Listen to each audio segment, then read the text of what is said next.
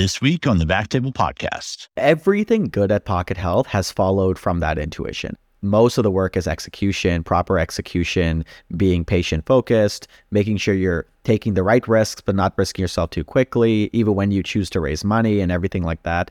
But at the end of the day, it's all just like literally everything was solved from putting the patient at the center and building an experience that was easy for them to sign up, easy for them to then view their images, easy for them to view their reports, and then share with their physician in a way that their physician would actually accept.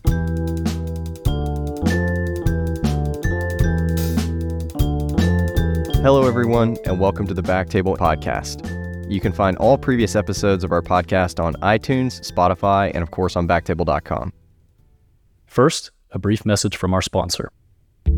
RadPad was developed by physicians for physicians, clinically proven radiation protection during cine and digital subtraction angiography. Don't bet your career or your health on anything less. Trust RadPad radiation protection shields for all your fluoro guided interventions. See radpad.com for more information and contact info at radpad.com for a free radiation evaluation and a no brainer radiation protection cap. And don't forget to tell them that you heard about it on the Back Table podcast. Now, back to the show. This is Bryan Hartley as your host this week. I'm a radiologist living in Nashville and co-founder of an early stage device company in the imaging space. I'm very excited to introduce our special guest this week, Rishi Nayyar. Rishi is co founder and CEO of PocketHealth, the first patient centric medical image exchange platform. PocketHealth enables patients and healthcare providers to securely access and share medical imaging and diagnostic reports with anyone, anywhere. PocketHealth is being used by more than a million patients in North America and it has become an important strategic partner for over 600 hospitals in North America as well, with its secure and seamless integration. So, with that, welcome, Rishi, and thank you so much for coming on the show. Hey, Bryan. Great to be here. Thanks for having me. Awesome. So let's dive in. So I always like to start off just hearing a little bit about yourself, background, kind of family influences that that pushed you into health tech, healthcare, innovation. What made you want to be an entrepreneur? Those types of things. Yeah. Um, you know, I grew up in a family of uh, three boys. I'm the middle child. We're um, we're immigrants to Canada, so we immigrated here from India in the uh, in the mid '90s. Both of our parents were in finance, accounting. My older brother uh, went off, became an engineer. I went off to business school after high school. My younger brother uh, went off to become a doctor. So all all three different directions. You know, with PocketHealth, as you know, the story will will play out. I'm sure in this in this interview, it we all started to intersect back again after after our studies were done. So, you know, I was always interested in entrepreneurship. I love sales. I love building things. Um, all all of us did you know, I think we were always looking for that thing that was compelling enough for us to actually go out and take that risk because it is a really big risk, especially when you're in a good career. Hundred percent. And so the passion was there. It seems, it sounds like you were just you you wanted to be an entrepreneur. Uh, what about your brother? I guess who was your co-founder as well. Yeah, he was a builder through and through. And then I just love to talk to people. I love to like kind of you know what we do now is almost like I hone his passion and his energy, what he's building, and he, you know, we build I think some pretty amazing stuff here at PocketHealth. But I connected with a market that really needs the solution. I help explain it, and obviously that's a simplification of what we do. But I always think as you know, he's he builds it, and I and I help bring it to market, and we have a really it was a perfect overlapping skill set um, Venn diagram of skills to to go and and start a startup together on top of being brothers. And you obviously still get along, so that's a good thing. So you're in your background's in business. So uh, where'd you start, and and what made you want to be kind of an entrepreneur? Yeah, I went to I studied business for my undergrad. I went to what else is one of the better business schools in Canada for for that, and I went into what you know a lot of a lot of kids when they don't really know what to do, but I think are smart, got good grades. What they do is, which is they went into uh, investment banking. So I ended up at Citigroup in their Toronto office in their you know corporate and investment banking division there, and we were I was an analyst there, so bottom of the totem pole, helping senior bankers with like briefing notes and modeling and doing things like that together. And um, it, eh, you know, I learned pretty quickly finance isn't for me because it's you know there's not enough um, you're not talking it's very internal facing you're doing a lot of analysis, but you're not able to actually use that analysis yourself. You're supporting others in using it. Uh, I never got to spend a lot of time with clients myself, so Mm-hmm. it You was mean like implementing what you're what you're modeling out? Exactly. And the scale that you were operating at, which a lot of people find actually very thrilling, the scale was too big. It, I felt so abstracted away from the value that we were creating, like so many derivatives away, if that makes sense. Like I would help someone, you know, do this, do that, do this. And eventually, um, maybe someone gets a loan next year for like a, a basis point or two less than they would have normally. So it's like when you work in a big company, your your impact is so diluted, and I think I don't know. You could say I have a more I have a simplistic mind or whatever you want to call it. Like I wanted to see it more directly because I just found it hard to believe it in concept that I was actually my work was helping someone in some way. So it was definitely a driver to leave to to go do something that felt more like I could grab put my arms around it, grab it. All right. So when did this idea come in? When you wanted to put your arms around this one? Yeah. Uh, what what how did it come up and how did you evaluate it and what's the story? Yeah, I got a call from my brother. I don't know, this must have been sometime 2015, 14, something around there. He had been playing tennis. He was in Silicon Valley at the time, um, working at at Google, um, and he was playing tennis. He sprained his ankle. His physician said, "Look, this probably is okay, but go get an X-ray, go get an MRI."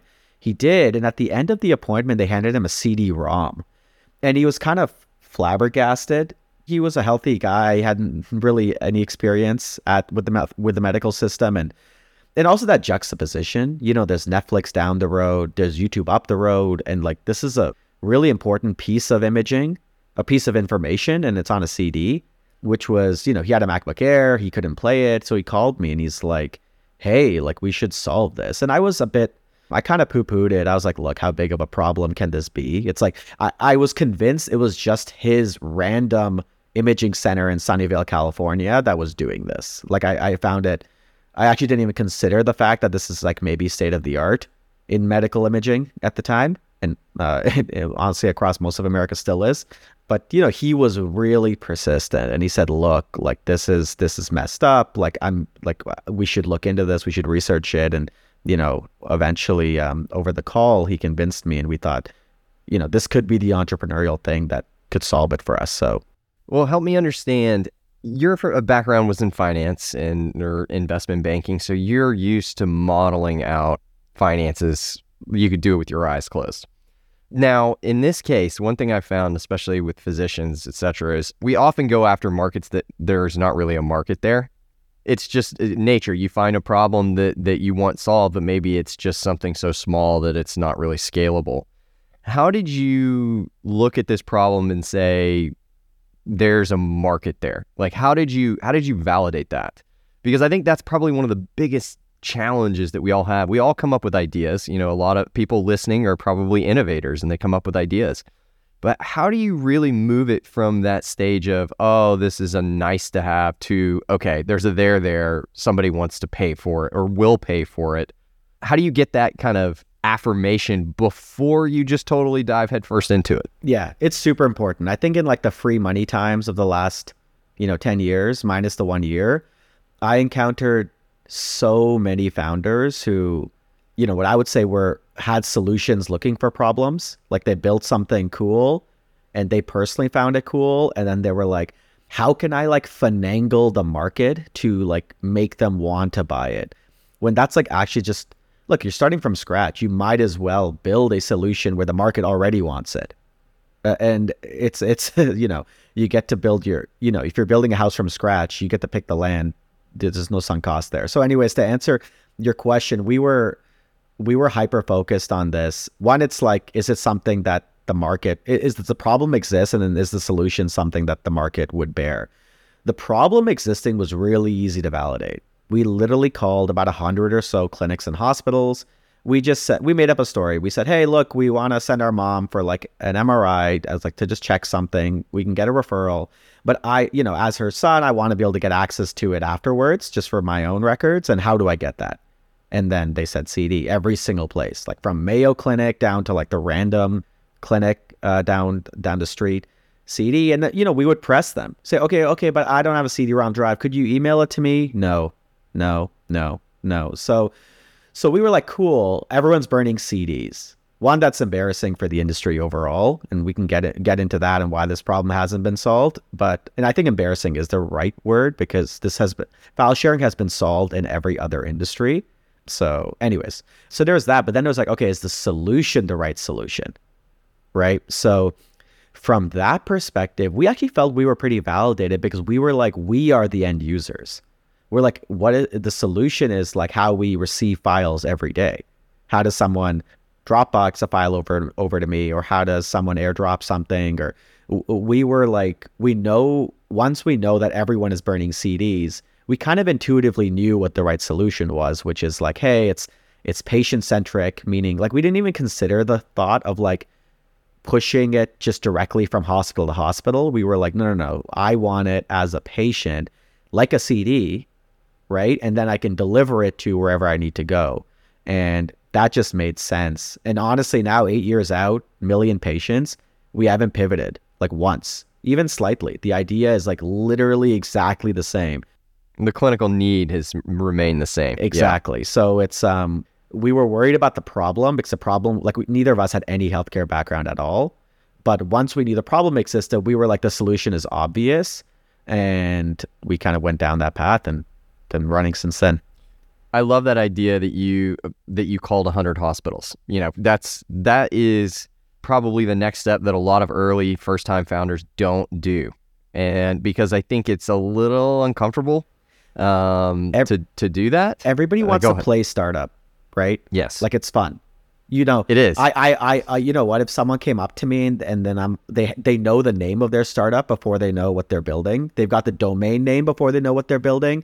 They've got their logo before they know what they're building and how they're building it before they've called a potential customer. They're doomed. Like they're just screwed. I just know it because their, what it tells me is their instinct was the cool stuff, the cool stuff about building a company, the fun stuff about building a company. That was their instinct and they needed to get to the you know you need that instinct to get the hard stuff done first because otherwise like you know you're tested on this prioritization exercise over and over and over again like constantly. So you'll never make it if you always just want to talk to the customer who already likes you.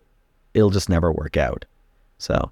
No i, I think that's totally right. And I, it you know, it stems from also going back to solutions looking for problems. And um, that you're you're going to have a very hard time finding product market fit if you never really dig in to find out what the customer truly wants. And I think you did, guys. Obviously, you did the right thing. I mean, whose idea was it to be like, we got we got to validate this and call call hundred folks? Uh, me more. Uh, my brother. We have different personalities. He has like this passion and almost like irrational confidence, which actually is very, very useful when you're building a startup because, you know, the odds are always against you. So you sort of need to be a bit delusional. No, you've um, got to be delusional. Yeah. You have to be 100%.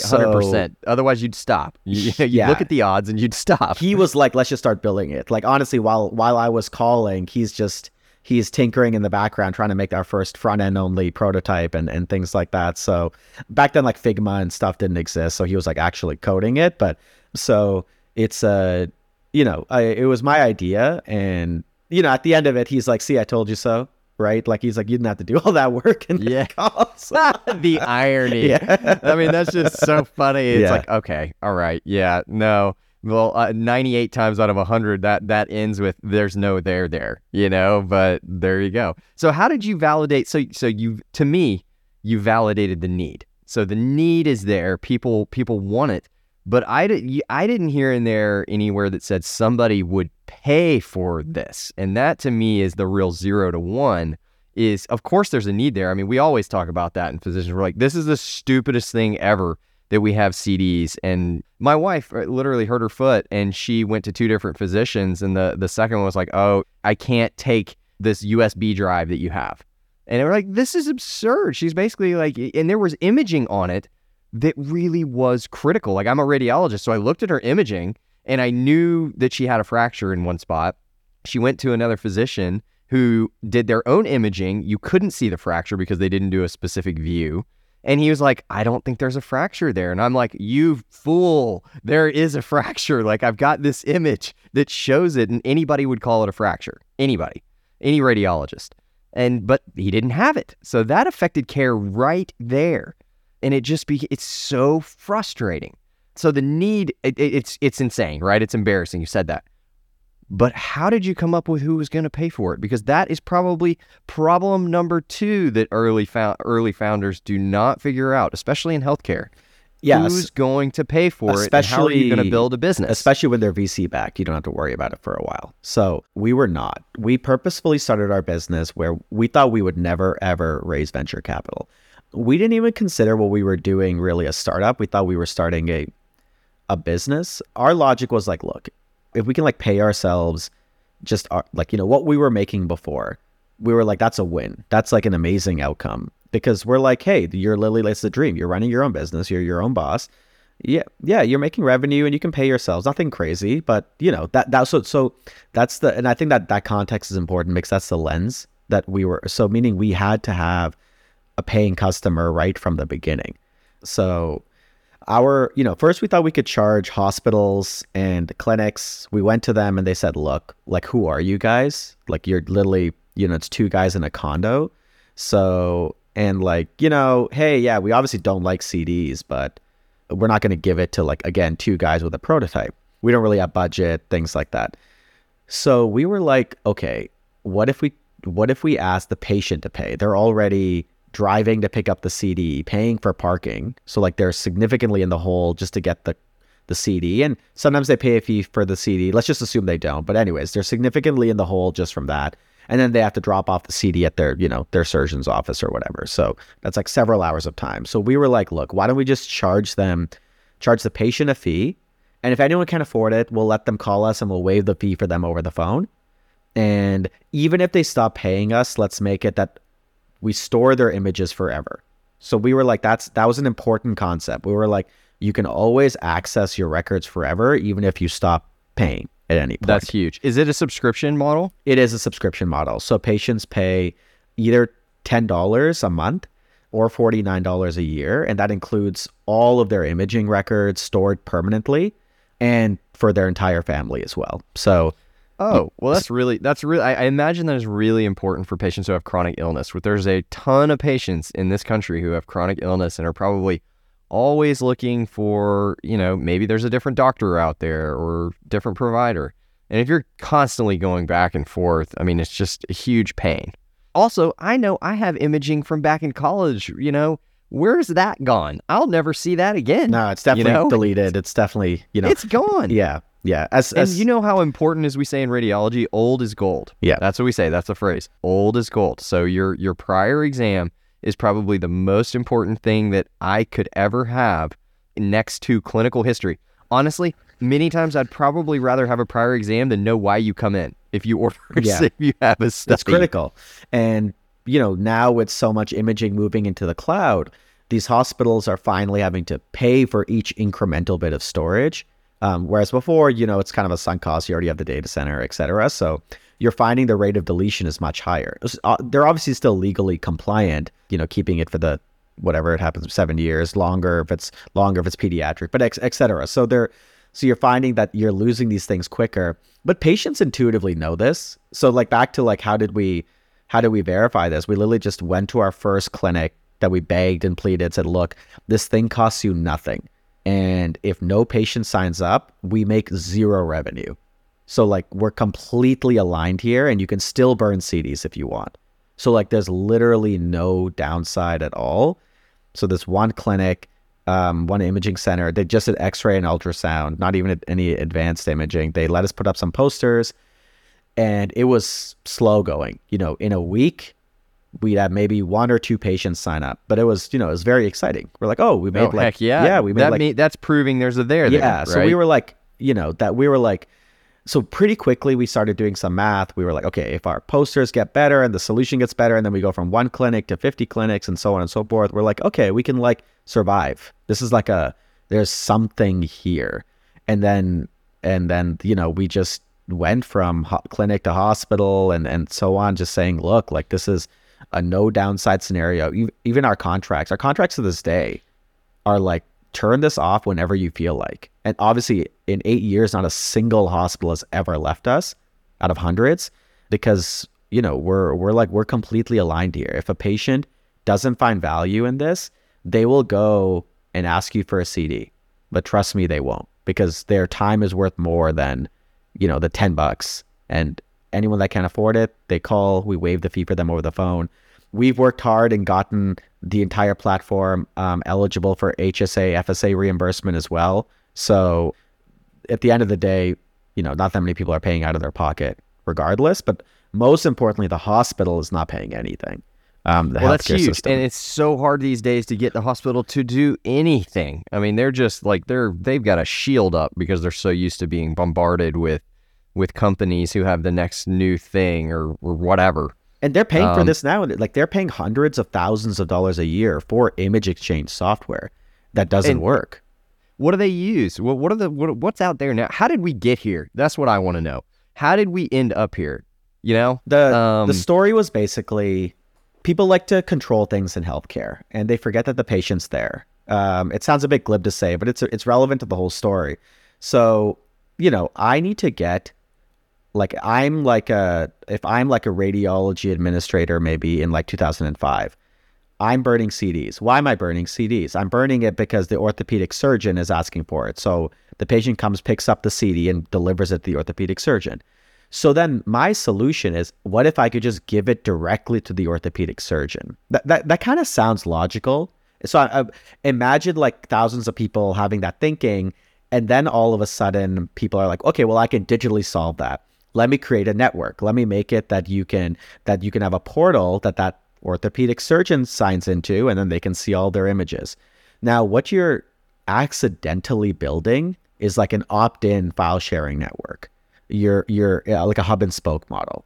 So that happened and is today. And if you look at like basically every image exchange software besides PocketHealth, that's how they operate. Hub and spoke. It's a network. You need to well, the hub up. is the hospital, exactly. and the spoke is everybody else. When in reality, you guys are making the hub the patient. exactly. And so the you know that the spokes go wherever the patient wants it to go. It, exactly, and it's not genuinely. It, it boggles the mind why why we were the first ones to achieve scale in this model. It boggles the mind because it's not like we're doing it because it's better for the patient, which it is, or the patient wants. It's more like you know that it's morally correct. It is, you know, oh, it's none of those reasons, even though those happen to be true.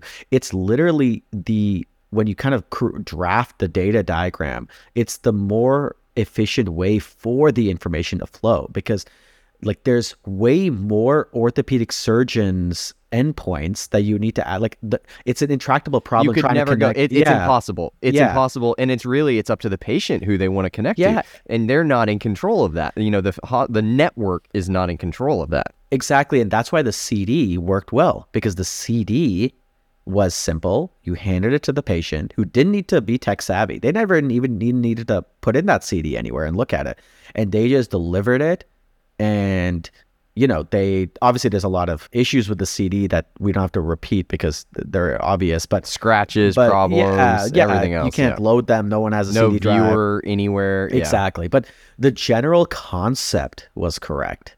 So you now have like people wondering, well, hey, I'm paying like two hundred fifty thousand dollars a year to like Microsoft or, or or or something to to handle this file sharing problem, but I'm burning as many CDs as I did before, and why? Um, and then they they try to put an image in their patient portal and say, well, that'll solve the problem. Well, it doesn't because patients don't want to just look at a picture of their chest. They don't care. They want the diagnostic quality access for their physician in a way that the physician will actually accept.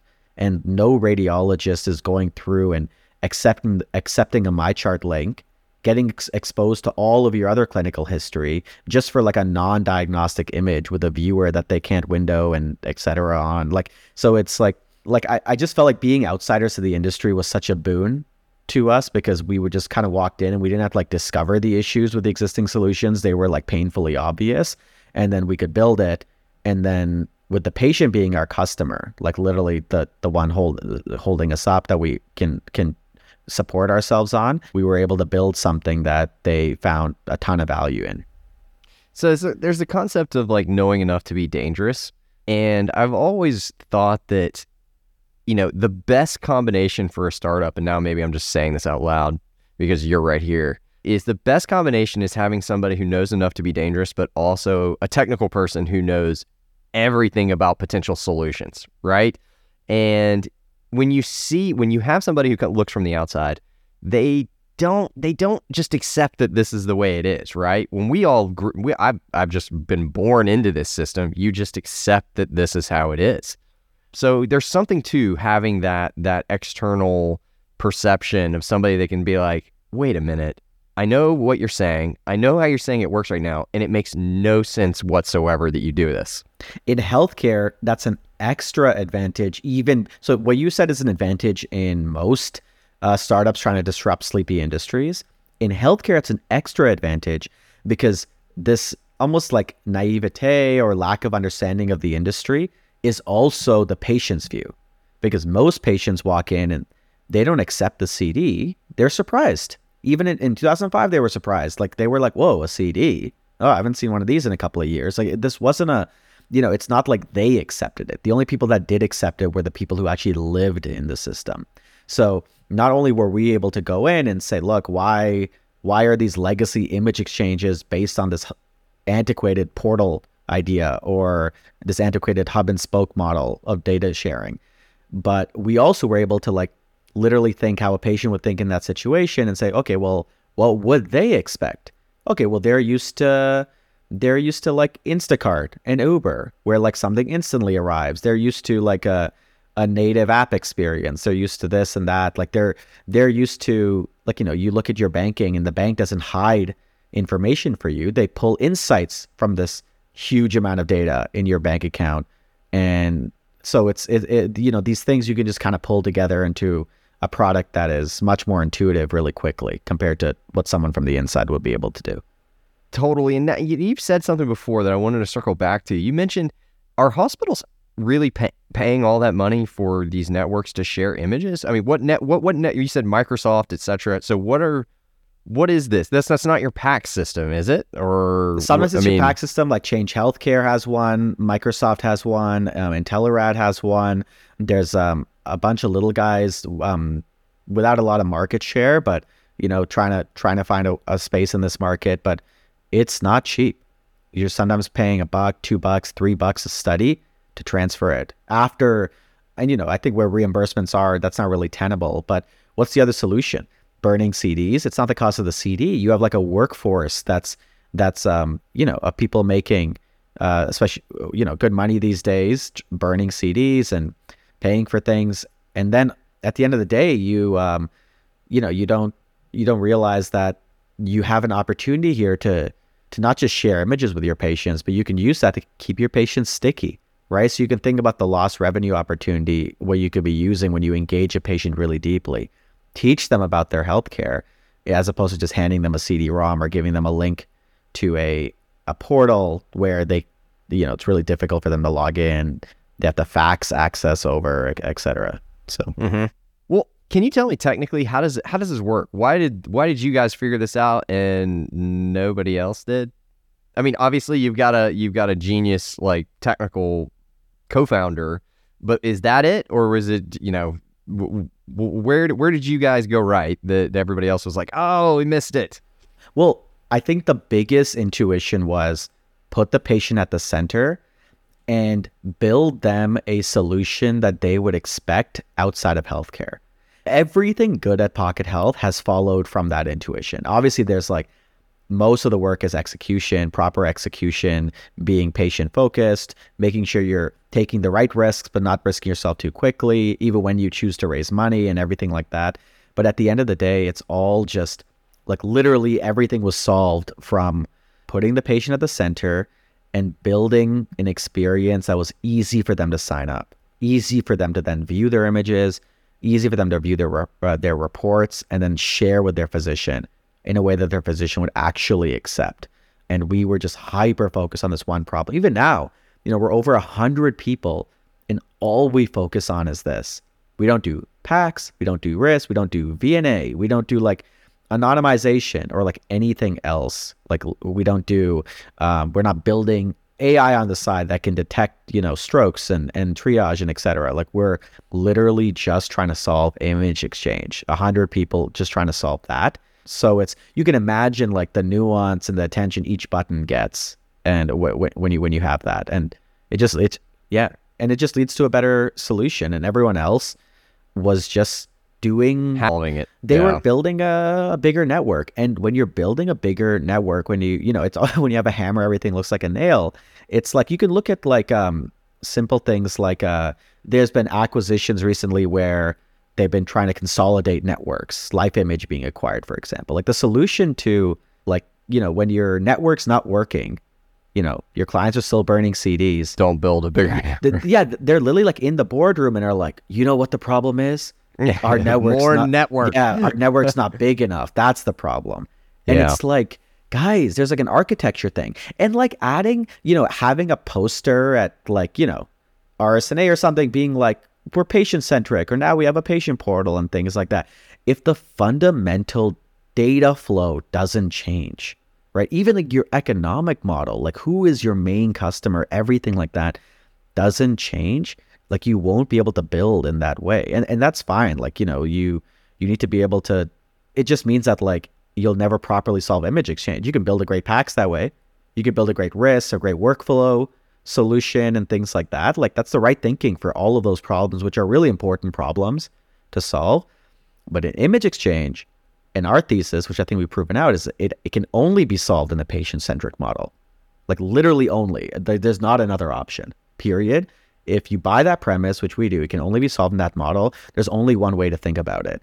And which means that these legacy networks will never work because you will never get all of uh, you know the United States, all of North America on one platform. And even as you push towards interoperability, we're we're very, very, very far from these systems to be able to actually push at scale into each other outside of like a walled garden proof of concept because also these these systems are not economically incentivized to even permit that activity despite what you can press release about So you can only work in in systems and I guess imaging centers where they accept your images, where you guys can communicate directly with their PACS. Is that correct? That's correct. We, you know, we we deploy locally at a hospital, so we're integrated inside their PACS system.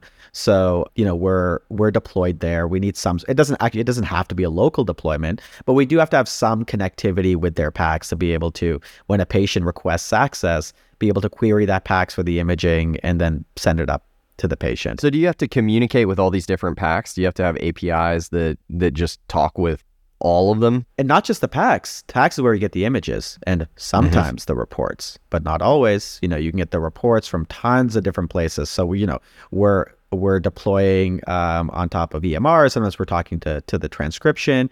Sometimes we're integrating um, into the MyChart, for example. Uh, so there's a single sign-on for the patient because a lot of hospitals they love PocketHealth, but they don't want the patient to sign up for a different thing. They're like, can we just can we just do a handshake and single sign-on? Through the MyChart which we're which we're happy to do. So there's the integration gets um you know complex on our end. We try to keep it simple for, on the health systems end which i think we've done a really good job with but it gets complicated pretty quickly.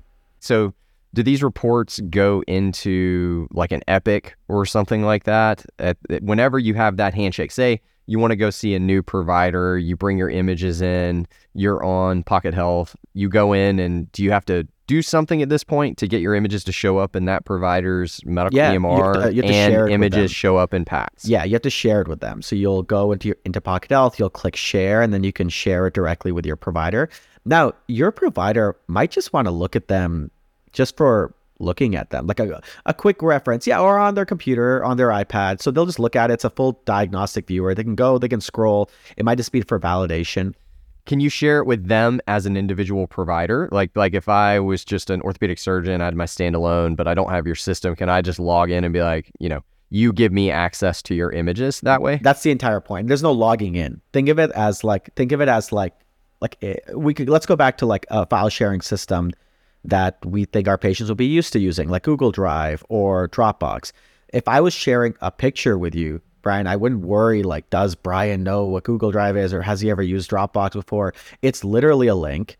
So you only have access to that link. Yeah, so an orthopedic surgeon would get a link and he would just click on it and be like, "Oh, let me open it. It leads me to the viewer. I can look at your images now." Now, the cool thing is like a lot of times that orthopedic surgeon doesn't use email. So our platform kind of like has these, you could say, like modern principles of like one to one sharing and instant sharing and things like that. But then we also bring it back to the to the to the state of the art in in healthcare. So the patient, for example, can actually fax that link over to the referring physician. It's it's really funny, but it's it's literally one of the most popular ways of sharing on the platform. Yeah. They they put Is, is a report? I imagine like faxing a report or kind of but it's like imagine it says like hey you know dr hartley this is Rishi Nayyar's imaging go to pockethealth.com and put in this code and then here's a qr code as well and then you can view everything in full diagnostic quality Um, Awesome. so it's it's really like That's it's like going backwards the to way go I forwards. descri- the way I describe it, it's almost like you have this like 4K or 8K TV.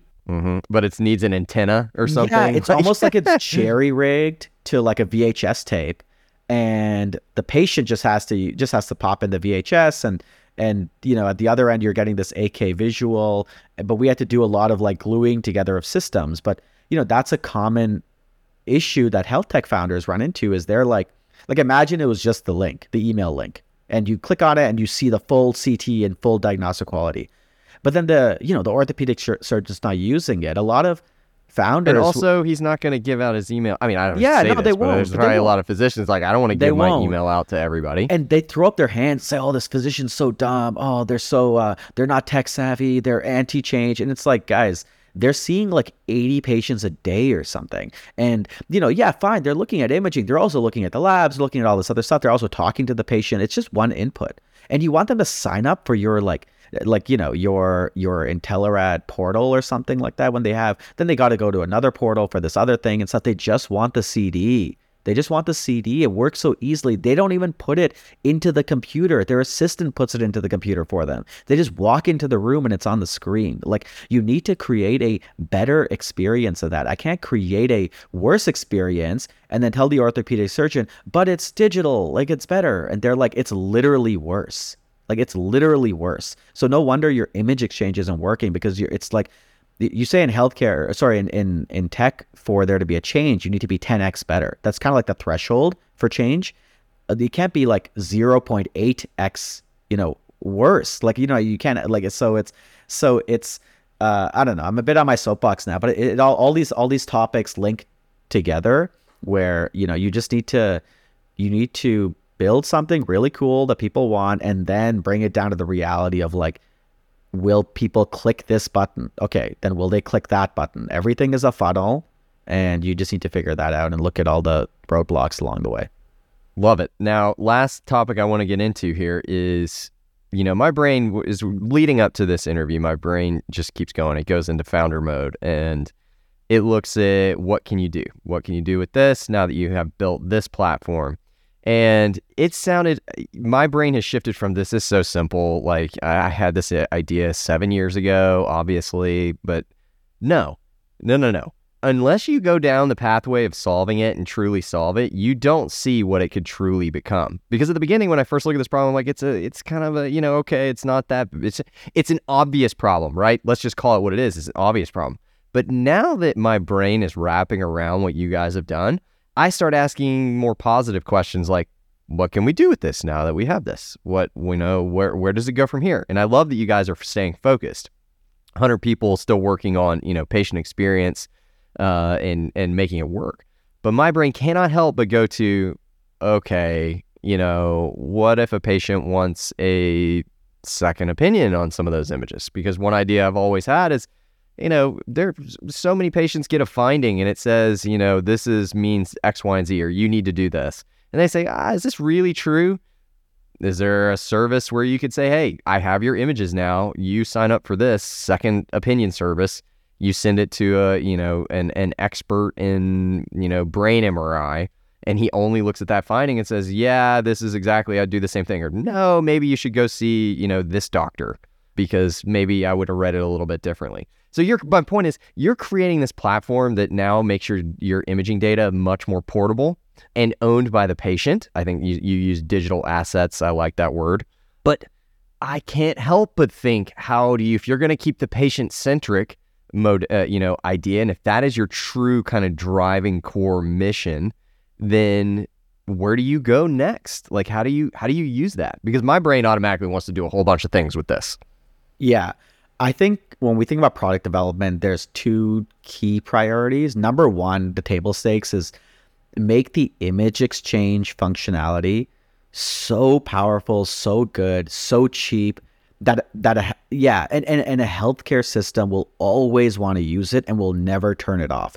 That they will never use. So you know, a huge part of our R and D just goes into like seamless record exchange. So these healthcare systems are like this is better than anything else on the market. It's also weirdly cheaper than anything else on the market, and um, we just want to deploy it and be thrilled with the service. That's table stakes. That's like that's like making sure that that that we continue to to grow and solve this.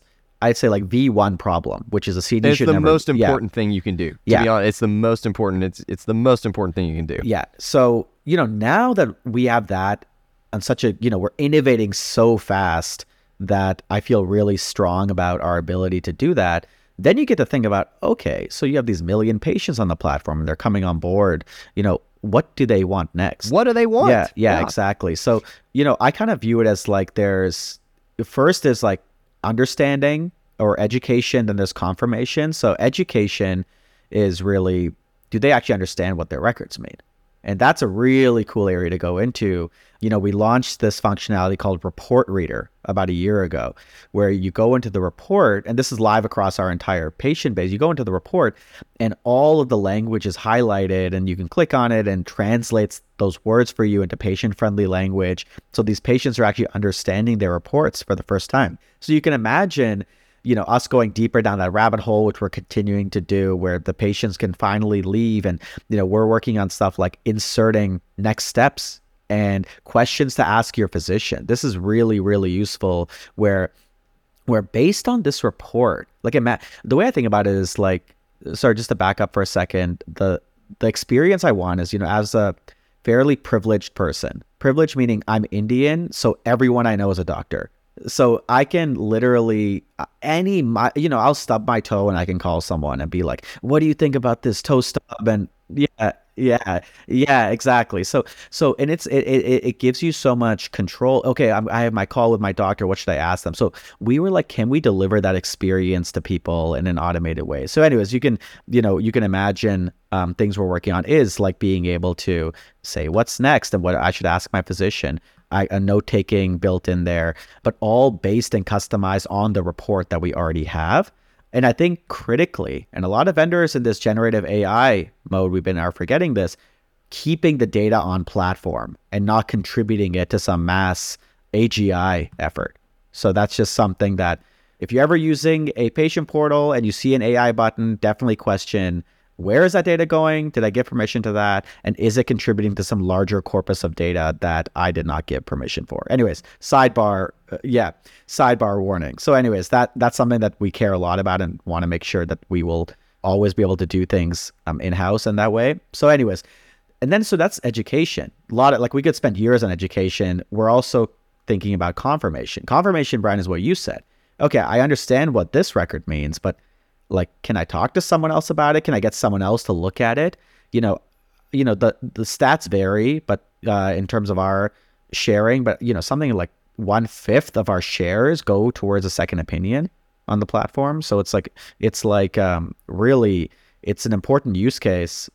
And i just want to make sure that the second opinion is to a rad that's better than the one who gave the first opinion because that's often not the case. Often the second opinion is happening by a rad who is a general rad or and not subspecialized, maybe not even in the country, and that's not doing the patient a service, you know? So 100 percent. You basically yeah. need a network of consultant rads, basically, who are just specialists within a region. And you refer to them, and you, maybe they get paid something because obviously you're going to have to pay for it if you're a patient, and they get a small fee. But maybe they don't read the whole exam; they just read the finding and say, you know what? To me, what I see, there's so much medical waste out there, okay, Rishi? There's so much imaging that is unnecessary that many rads, uh, you know, I do it too. I'm guilty. you you know you recommend a follow up because you're not 100% sure of something, right? That's just you want what's best for the patient in that moment. You also don't want to get sued, okay?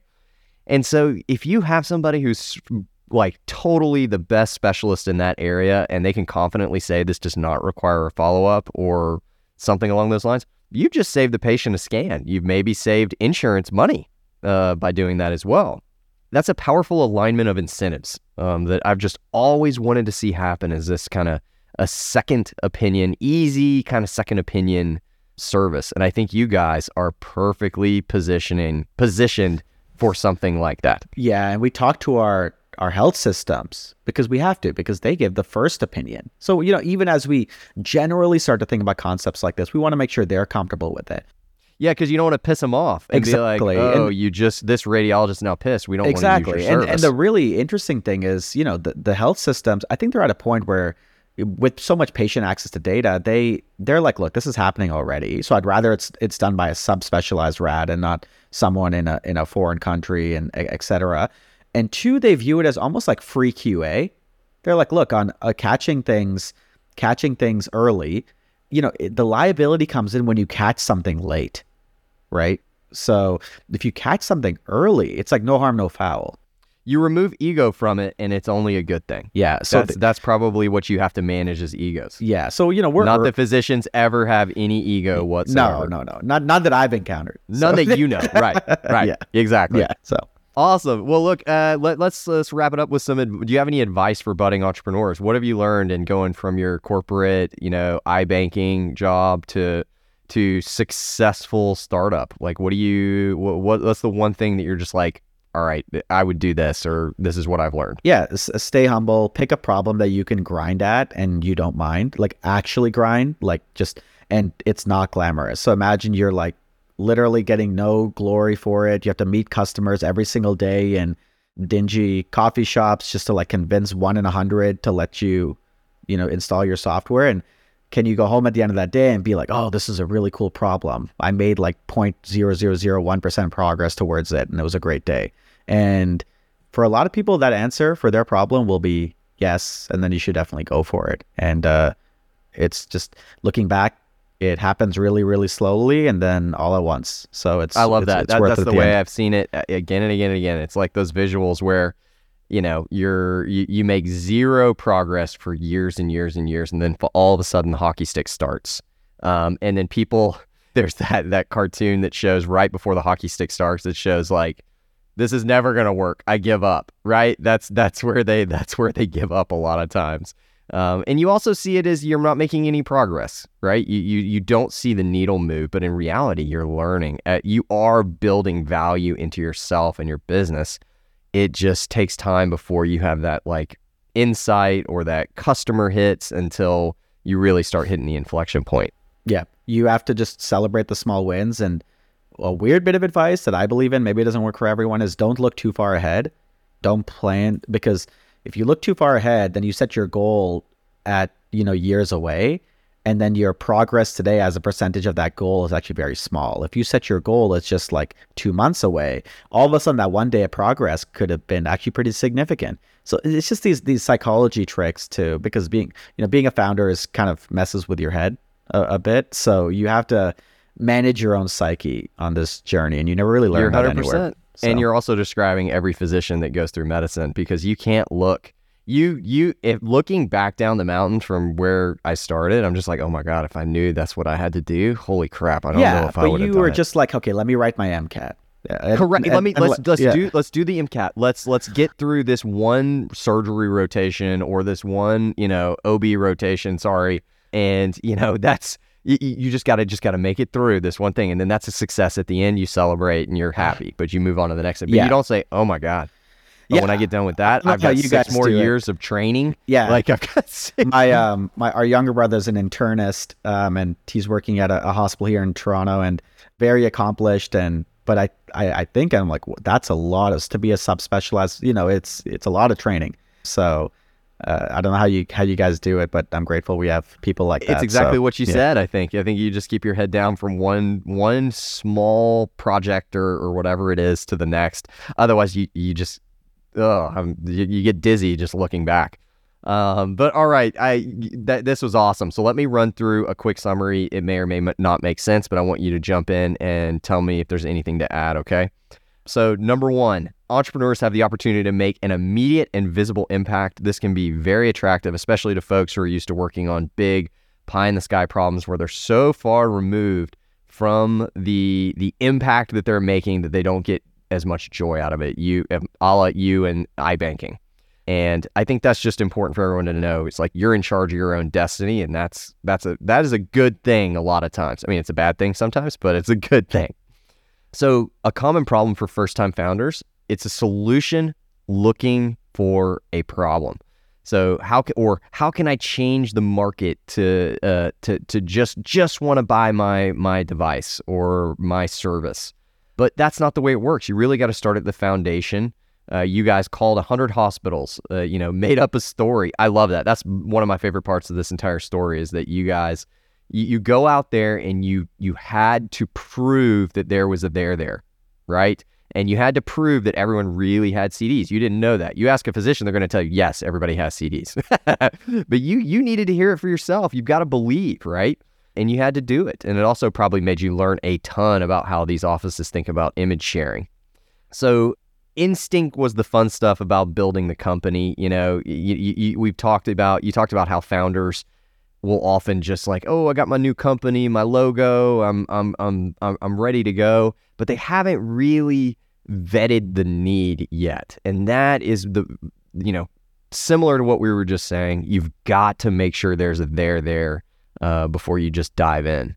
Why? Because you have to be a little delusional to to start a startup the odds are so against you. Um, you know, it's okay to be a little delusional, right? But at the beginning, you better be clear eyed about the problem you're solving and, and the need that you're solving. So, next, who's going to pay? I, just, this one comes up again and again, and it's really tough for physicians to wrap their heads around. But you got to know who's going to pay and why they're going to pay. Because if you don't, you're just you're just saying this is a problem for me, and I think it's a you know I think it's a real problem. But maybe it's just a nice to have, not a must have. So that's really important to uh, to know. And you guys, it sounds like you lowered the activation energy to drive adoption. You made it as easy as possible to get this thing adopted because you knew you got it. You had to start how you started. You had to start having those kind of network effects almost um, before it would go, and you guys worked hard to do that know enough to be dangerous. We talked about how naivete was a good thing early on because not knowing the healthcare system means you're not accustomed to all these crazy things that we do. And you can look at it and say, wait a minute, we have Uber and all and Netflix with all these movies in the cloud, and I can't get my images from Dr. A to Dr. B so that I can get the best care that for me. That's insane. And so you said it. You said like, that's insane. And and and that's where it was born. Uh, what else we have here? We got uh, put the. This is probably the most important thing. Put the patient at the center and build something they would expect outside of healthcare. Like that instantaneous kind of Uber level of workflow. If you keep your brain set on those types of things, you're gonna have a product, especially if you know the patient wants it. Keep this as your core principle. You'll always be going in the right direction. I love this. You brought this in the end pick a problem you can grind at and don't mind to keep going, even when it doesn't look like you're making progress. Uh, I cannot agree with this uh, enough. You better be obsessive. I think the word is probably obsessive. I think you have to be delusional a little bit, like you said, but you need to be obsessive more than anything else. And even tiny little progress amounts should make you excited. Otherwise, the road is just way too long and hard. you know, you kind of need to recognize that in yourself. And then finally, uh, don't look too far ahead. Set your goal. You know, don't set your goal at years and years away uh, because you won't see that progress, right? And and and and and you'll start to be worn down. So make small goals that you can celebrate, right? The small wins. When you guys got 10 bucks in revenue, you were probably popping champagne. You said somebody paid for this, right? And that's all you needed. You just had to prove that out and then you were ready to go it probably energized you for the next leg, which leg, which was how do we make it smooth or better or grow it? And you know, that's that's that's what I got right now. What would you add? No, I mean that's that's that's awesome. I wish at the end of every meeting I got a summary of of uh, of what I said. So I uh, think there's an AI out there that probably maybe, does that, you know. But it's just gives you that'll that'll be our next startup, maybe. Uh, There you go. no, that was no, that was awesome. Uh, so um, nothing to nothing to add. I think that's a, a great summary, and I'm, I'm you know I I love to talk health tech. I love to talk startups. So I'm glad that we were able to get at the intersection there, what it's like to to be a founder and and build something that people actually want. Same. I could do it all day, but we are out of time. And I appreciate you so much and love what you guys are doing. Keep going, keep going. Uh, you ever want to talk about radiology stuff, give me a shout and we can, you know, I'm, I'm happy to just riff on this all day long. So, look, it was great to, to have you on the show. We really appreciate it. And uh, best of luck to you and your brother. Thank you. Thanks for having me. Thank you so much for listening. If you haven't already, make sure to subscribe, rate the podcast five stars, and share with a friend. If you have any questions or comments, direct message us at at underscore backtable on Instagram, Twitter, or LinkedIn. Backtable is produced and hosted by myself, Aaron Fritz, and co-hosts Chris Beck, Sabeen Dhand, Michael Barraza, Jacob Fleming, and Ally Baheti. Our audio team is led by Kieran Gannon, with support from Josh McWhirter, Aaron Bowles, Nick Shellcross, and Ness Smith Savadoff. Design and digital marketing led by Brian Schmitz. Article and transcript support by Taylor Robinson. And Delaney Aguilar. Social media and PR by Ann Dang. Administrative support provided by Jamila Kennebrew. Intro and extra music is Ripperoo by Skeptic Moon. Find us on Spotify or at local live music venues in New Orleans, Louisiana. Thanks again for listening.